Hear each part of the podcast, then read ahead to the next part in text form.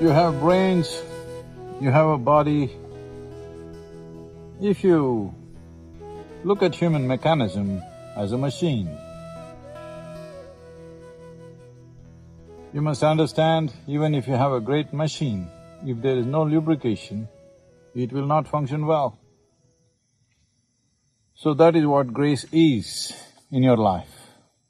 You may have intelligence, you may have resource, you may have opportunities, but still, for it to happen, grace is needed.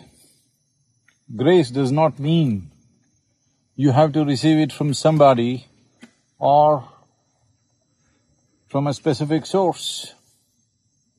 As there is gravity, there is grace. The important thing is to become available to it. Every successful human being who have done anything significant in any field of life have made themselves available to grace. Either knowingly or unknowingly, consciously or unconsciously, they have become available to grace. Becoming available to grace is not about being religious, it is just about being open to the possibility of life. When I say possibility of life, if you are not overwhelmed with your own thought and emotion, essentially if you do not think too much of yourself, then you become available to grace.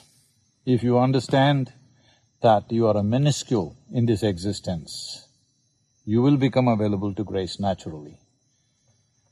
May you know the power of grace and may your life happen without impediments and obstacles and friction.